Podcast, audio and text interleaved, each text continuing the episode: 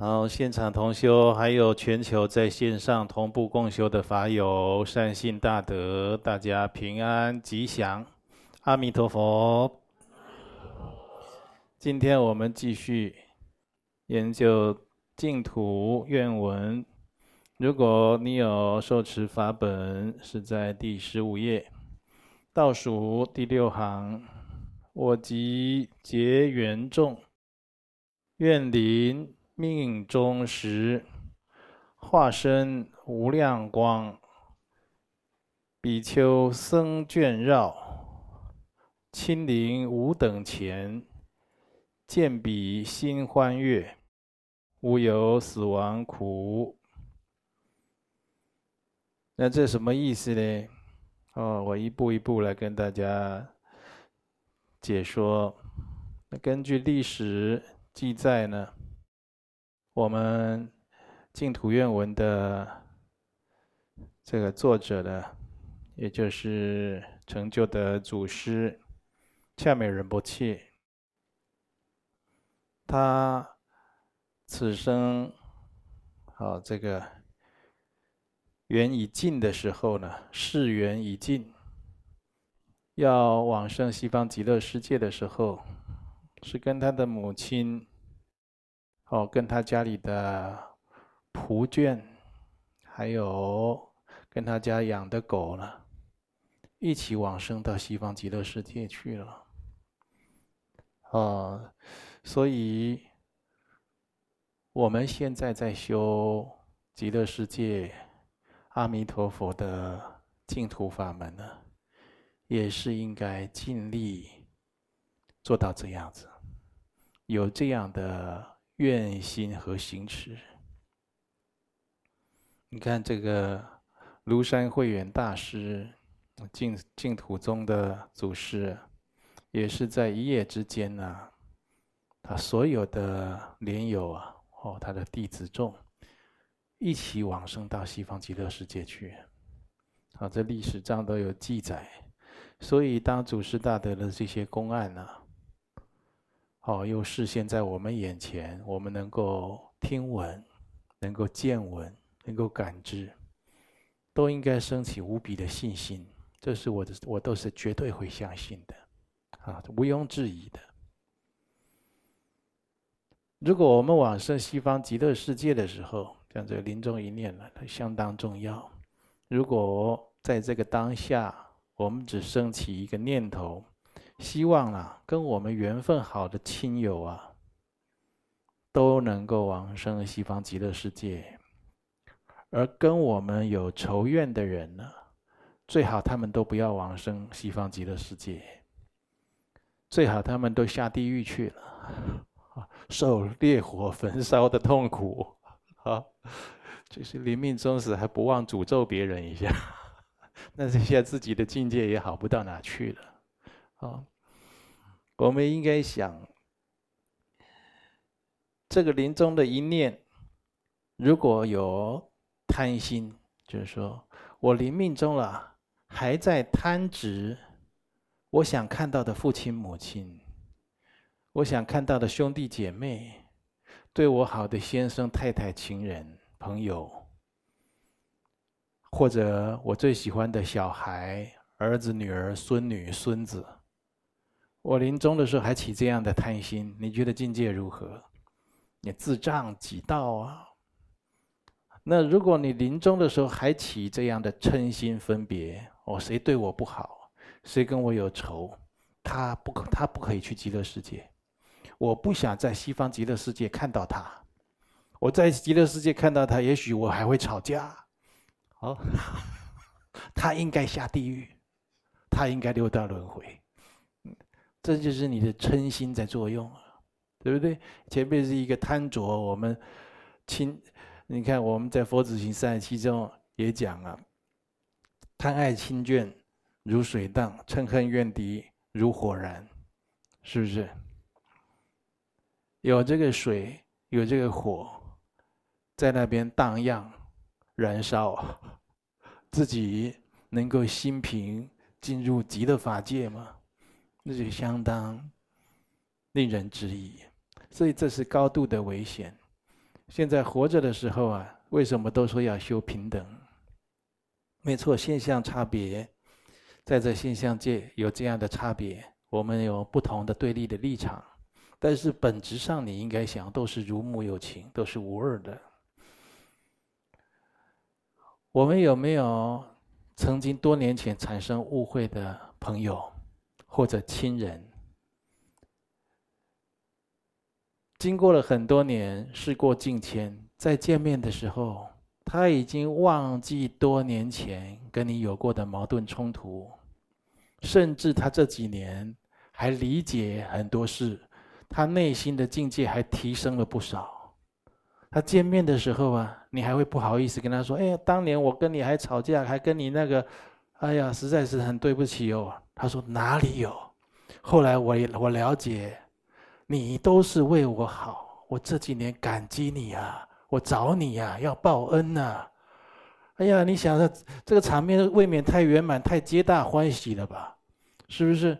我们很多年前还水火不容，现在不但互相理解、尽释前嫌、解开误会，还想互相报对方的恩情，来利益对方，来照顾对方。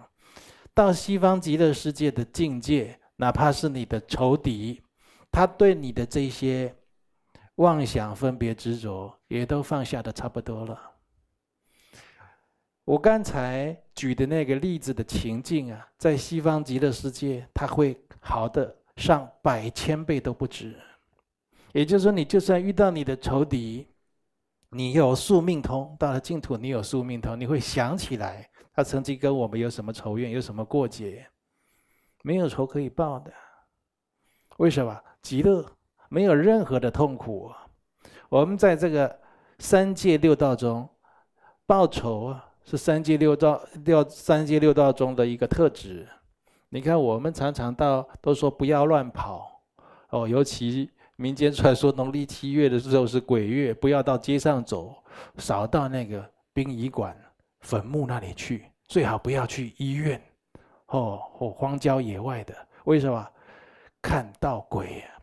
那那鬼又怎么样？到处都有鬼。那鬼刚好过去跟你有仇，他跟你有仇，他会认出你。鬼有小神通啊，他马上就查，哎，这个人是我过去的仇人。哦，他过去怎么对我？他像看电影一样，一幕一幕他会知道，他心里会通的。啊，知道了以后，好，给你做违缘，给你障碍，跟着你，给你索报，你就有很多不吉祥的事情。那是三界六道，呃，是应该是。六道的下三道比较多，那你说天道有没有？阿修罗道有没有？还是有的，是不是？你看那天天道跟飞天、阿修罗道，他们的争斗，在佛教的历史中到处都有记载。嗯，所以啊，你临终一念呢，应该有清净。有平等心现前，这清净平等心在平时就要修了。为什么我们都要说如母有情？现在我跟你立场对立，我们现在有分别执着，有计较，有输赢，有利害，那是现在。但是我心里知道，当这些不好的状况拿掉的时候，我们本质是无二的。你现在当下就应该有这样的体认，哪怕是。你现在最憎恨的仇敌站在你面前，你都不可以失去这样的见地。你仇敌站在你面前，他随时要害你，甚至他要杀死你，那你是不是要自保？哦，甚至要跟他争斗一样，或者拿保护自己。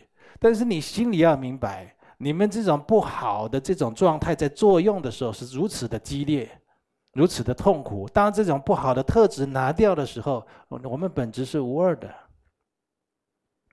现在就要保持这种见地的培养，啊，而且往生到西方极乐世界去的时候，如果因为你有愿力啊，你像这个五明佛学院的创校校长净美彭措法王，他曾经就发愿，凡跟他结上因缘的人啊，通通都能往生西方极乐世世界。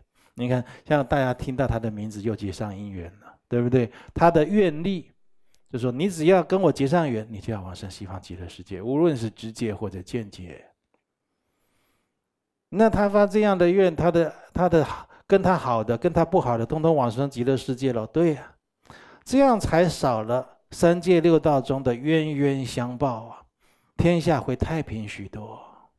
到西方极乐世界，无论是善人或者是恶人，通通都会弃恶从善啊，没有这个恶的，没有恶的这个状态的，起的念头都是善念，没有让他造业的诱因。所以你想想看，如果跟你有仇的人，跟你有恩怨的人一起往生到西方极乐净土去，那这世界上这个冤仇不是少很多？以前我们在有很多人都是讲放生啊，你们这样放生会放死啊？你看那鸟飞出去。你们放生现场，我地上就看到很多小鸟的尸体，还有小鸟的断掉一边的翅膀。你们今天不放生，这个鸟会躺在这里吗？那讲的好像我们哑口无言一样，不是这样子的。您再放生一次几千只、上万只，如果有几只真的不幸是，哦，不管是挤压啦、舟车劳顿也好啦，那或者他刚好生病了，或者他真的是冻死了、摔死了。那没办法，难免，或者他刚好就是病死，人都会这样，何况是鸟。那他如果有这样的情形，你就停止放生吗？你只能更讲究如何更加的善护这些生灵的生命和慧命，尤其是慧命。你看呢，在南部，南部就知道鸟很多，对不对？以前现在有没有不晓得？以前那样残忍的情境啊，他们会做很多的，像高尔夫球场不是有很多的沙沙网围起来嘛？他们也会做这样，做这个养鸟的地方。哇，那鸟好多呀，成千上万在那边呢。你要要什么鸟，自己进去抓。那为什么南部烤这个烤小鸟的这个小贩很多，对不对？那怎么烤呢？在下班的黄昏时候。就有这个做去工地啊，帮忙做打扫啊，或者一些零工的妇女啊，赚外快，他们就会到那个鸟厨那个地方去啊，哦，他们都戴着斗笠，脸都围起来，因为怕晒太阳嘛，然后戴着这个工作的袖套，动作很熟练呢，就进去抓那个鸟啊。他一个旁边就是一桶热开水，一桶冷开水，抓到那个鸟以后，用戴着工作手套就直接把它烫死了。烫死以后，拿菜刀砧板呢，脚跟嘴巴切掉，然后肚子剖开，用汤匙把所有的内脏刮掉，水冷水涮一下，放在便当盒里面，毛蛋毛也都脱掉了。哦，动作很熟练，在那边做一盒一盒一盒，那就有很多人去买这个烤小鸟了嘛，对不对？他们就赚这外快。一只鸟，你觉得这样死它是善终吗？它非常的恐怖，非常的痛苦，所以他在在那被网捕在那个网子里面，被人家囚禁在那里。现在很多人受业报的时候，癫狂丧命报，《地藏经》讲的，他就觉得老是他有人在监视他，是不是这样？有人要来杀我，有人要害我，有人要冲进来，或者那边被害恐惧症。那鸟那时候是不是这样？被要被杀那些生灵是不是就是这样？他讲：我在这边乱飞乱窜，有人要来抓我，我飞不出去，有人要来害我了。癫狂丧命，什么死的呢？惨死。然后已经死了还要被烧烤，你看全身毛被脱掉。哦，一只鸟。要报一个仇怨，这个人世间就有两个恩怨了，对不对？那一天如果有五千只鸟，它有一万个以上的恩怨，在这个人世间，你说这个世间怎么会不会，怎么不会有刀兵劫？怎么不会有打架？怎么不会有杀人？怎么不会有投胎到你家变成哦，就是生重病的畸形的来跟你要债？怎么不会有半夜掐你脖子？这这个天下太不太平的，通通通都是这个杀业造成的。所以，我们把这些鸟、这些鱼、这些生灵拦截下来，不要让他经过这个，不要让他去结仇结怨，不要让他报仇啊！拦截下来怎么样？给他受三皈依，尽量的保护他的生命，找那个很妥当的地方哦，不要造成人家什么环保问题啦，或者有什么法令的问题啦，不要破坏生态，我们尽量去做，然后把他救护、释放出去，受了这个皈依啊，持咒这样。所以很多人不了解这个中的内情，那你说？你在无形中，假如那天有五千只鸟消弭了一万个以上的恩怨，你说有没有功德？那积阴德积大了，那功德是殊胜，难以言喻。一只鸟，一条鱼，反正只要一个生命，本来它是尤其恐怖的，他是心怀痛苦还有仇恨的，变成他现在是一个佛弟子、三宝弟子了。他来这个世间，他要来学佛，他要来学佛，他还要来报恩，啊，所以啊，我举这个例子为例，你往生西方极乐世界的时候，你的那些仇恨心、对立心能够放下，能够修到愿亲平等，不但你往生的几率大、品位高，而且你还给这世界造的造福很大。利益很多的众生，以你的愿力，很多人因为你的愿力去推动，那当然不止我们的愿力啊，还有这个上师阿弥陀佛、西方三圣、八大菩萨，对不对？西方极乐世界诸圣众、十方三世诸佛的本愿功德，他们都在推波助澜呢。很多人他有来学佛，没来学佛，很多人都往生到西方极乐去啊。啊，啊，所以啊，我们这个就是说，现在在修的时候要注意到的要点，啊，不要让贪心、嗔心来作祟，啊，障碍我们往生。啊，无论善缘、恶缘，当他们即将步入后世轮回，为在旦夕的弥留之际，啊。尤其是造恶业的，他要往生的时候，或他断气以后，会比做善事的人、学佛的人还要痛苦。哦，你比如说，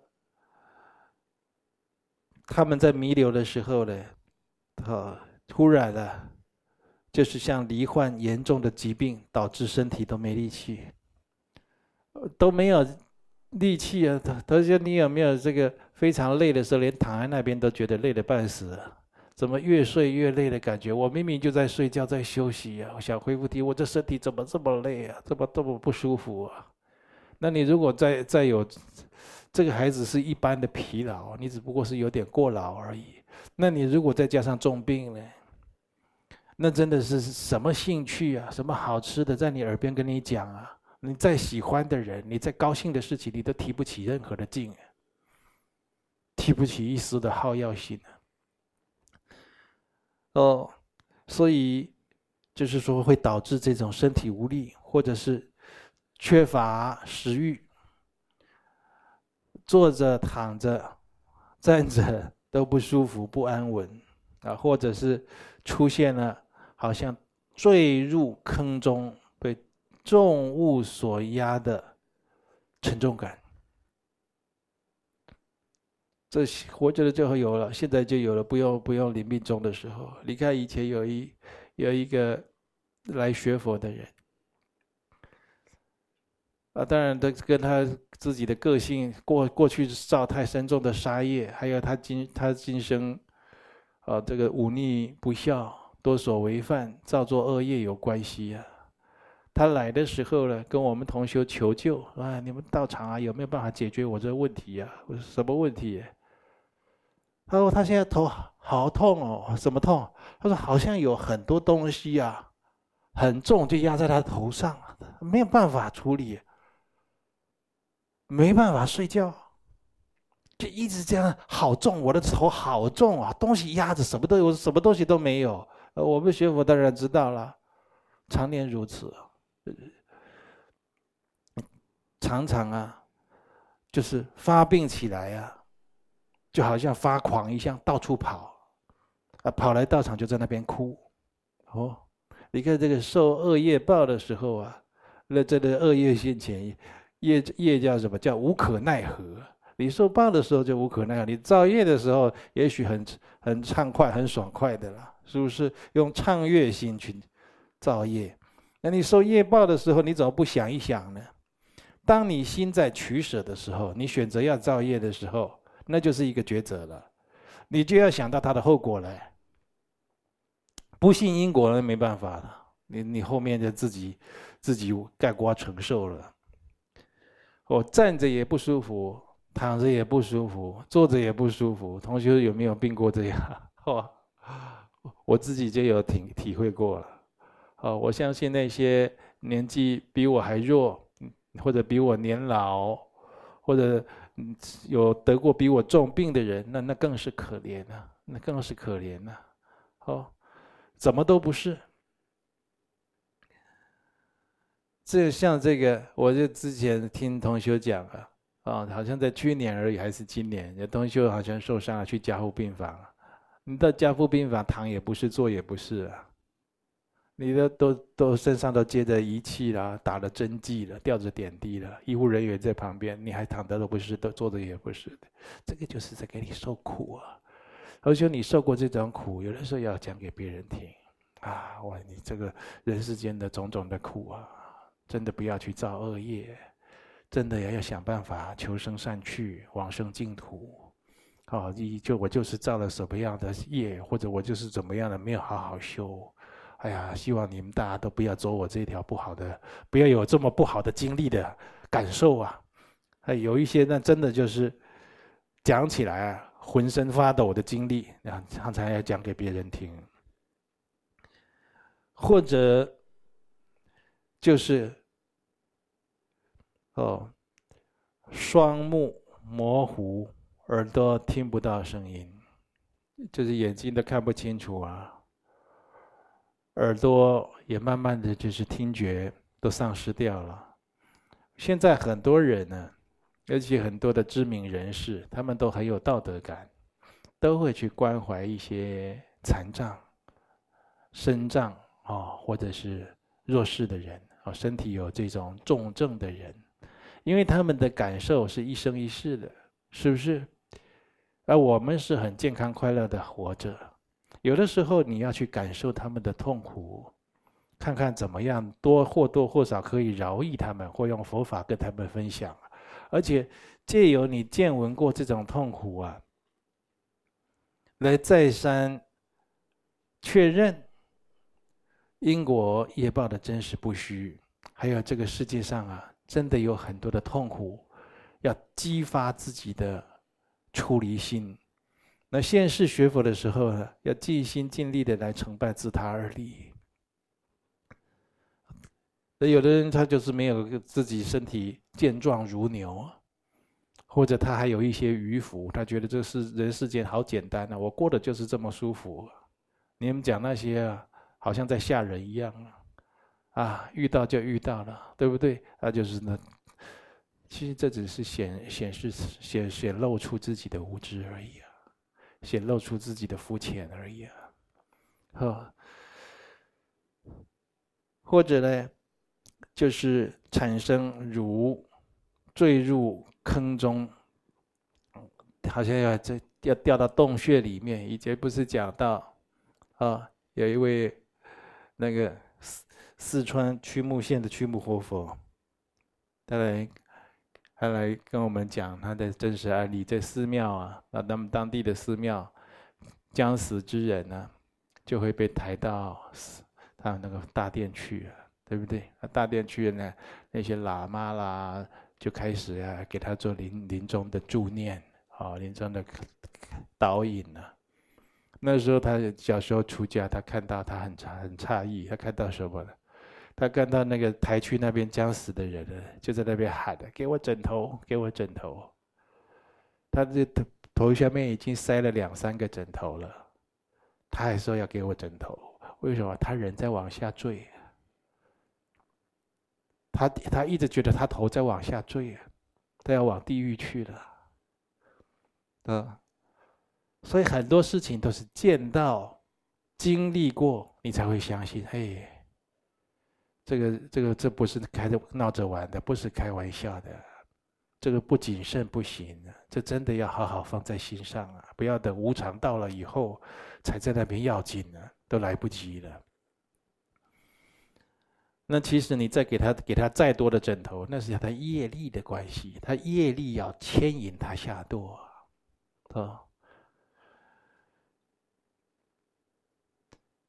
或者感受到生命几乎要中断的剧烈恐惧和痛苦，这个很多同学都有感受，对不对？但是我们听这些同学在分享的时候，你没有经历过，就是很难体会。他说：“那时候我觉得我好像要死了，死亡离我好近，是不是？那尤其是 有气喘病的人，或者有的有心脏病的人啊，很容易很容易感觉。”但他一口气上不来，或者是这个鼻子两边都堵住了啊，嘴巴又吸不上气，那气喘发作的时候，药又不在旁边，那他就觉得他他他离死亡就是差那么一步。那时候的恐惧啊，因为他的病症也许不是太恐怖，那时候他的那种综合的恐惧感啊，哇，让他永生难忘。那样的人，你在他旁边讲几个。猝死的案例啊，哦，人家发病来不及急救，药不在旁边了，找不到救护车啊，旁边没有人急救，他就死在那里。你讲这个，他怕的要命的，他很害怕。为什么？经历过了啊，所以我们是修行的人啊。那为什么在以前短期出家的时候，在僧团常常讲，那个出家的人常常讲。啊，出家应带三分病，就觉得这出家人跟病啊有不解之缘，啊，常常在病苦中，为什么一直在还债，一直在做冤家，一直在做障碍？啊，第二离死不远，升起无常心才会精进，对不对？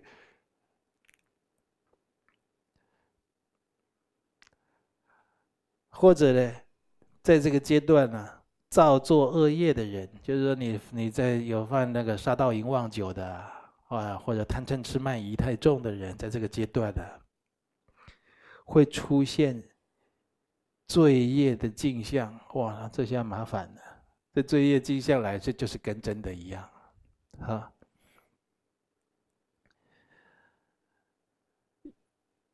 以前有一个。我们台中的年轻人哦，他好像做保险业还是做哪一行？是业务员，我，刚退伍去做的。做了以后呢，他就是很喜欢钓鱼。那他有一个朋友啊，胖胖的，就就是有在学佛，就劝他不要钓鱼啊，你这样杀生啊，罪很重啊。然后他就笑他，有的这个胖胖的朋友人老实，也拙于言辞，讲不过他。那他这个朋友常常啊。就把那些鱼啊，哦，放生，然后自己也会到菜市场啊，看那个鱼还没有被宰杀的，就买下来去放生。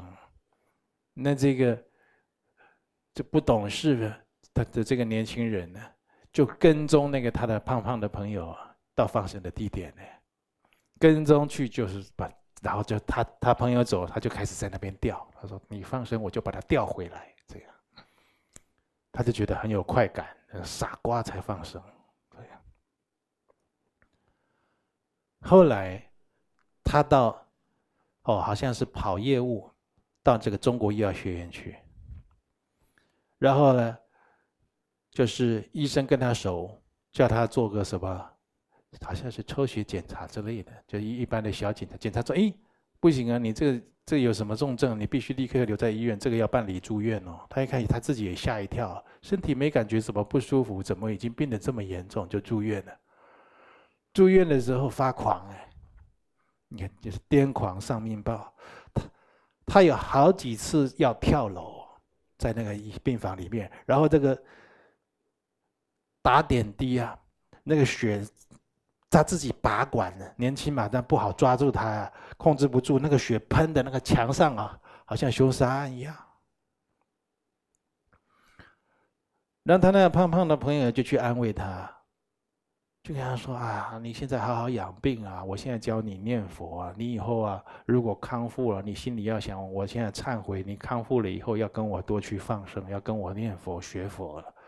他没办法听啊，但是他跟他诉苦，他说我现在躺在这里住院呢、啊，那个鱼啊，就像刀一样，一条一条切过我的身体呀、啊，你看看。一个年轻人呢，刚退伍的年轻小伙子，当业力现前的时候，那种痛苦的感受，那就跟真的一样。所以他痛到怕到要跳楼，把他身身上的管都抽都都拉掉，哦，非常的恐怖。呃，后来呢，他就是得到了一个绝症，后来就是一命呜呼了嘛。啊，这是一个真实故事啊。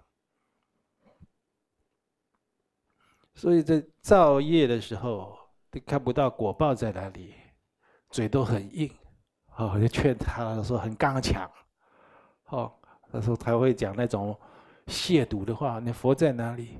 菩萨在哪里？啊，你你叫来我看看，对不对？因果业报在哪里？报应在哪里？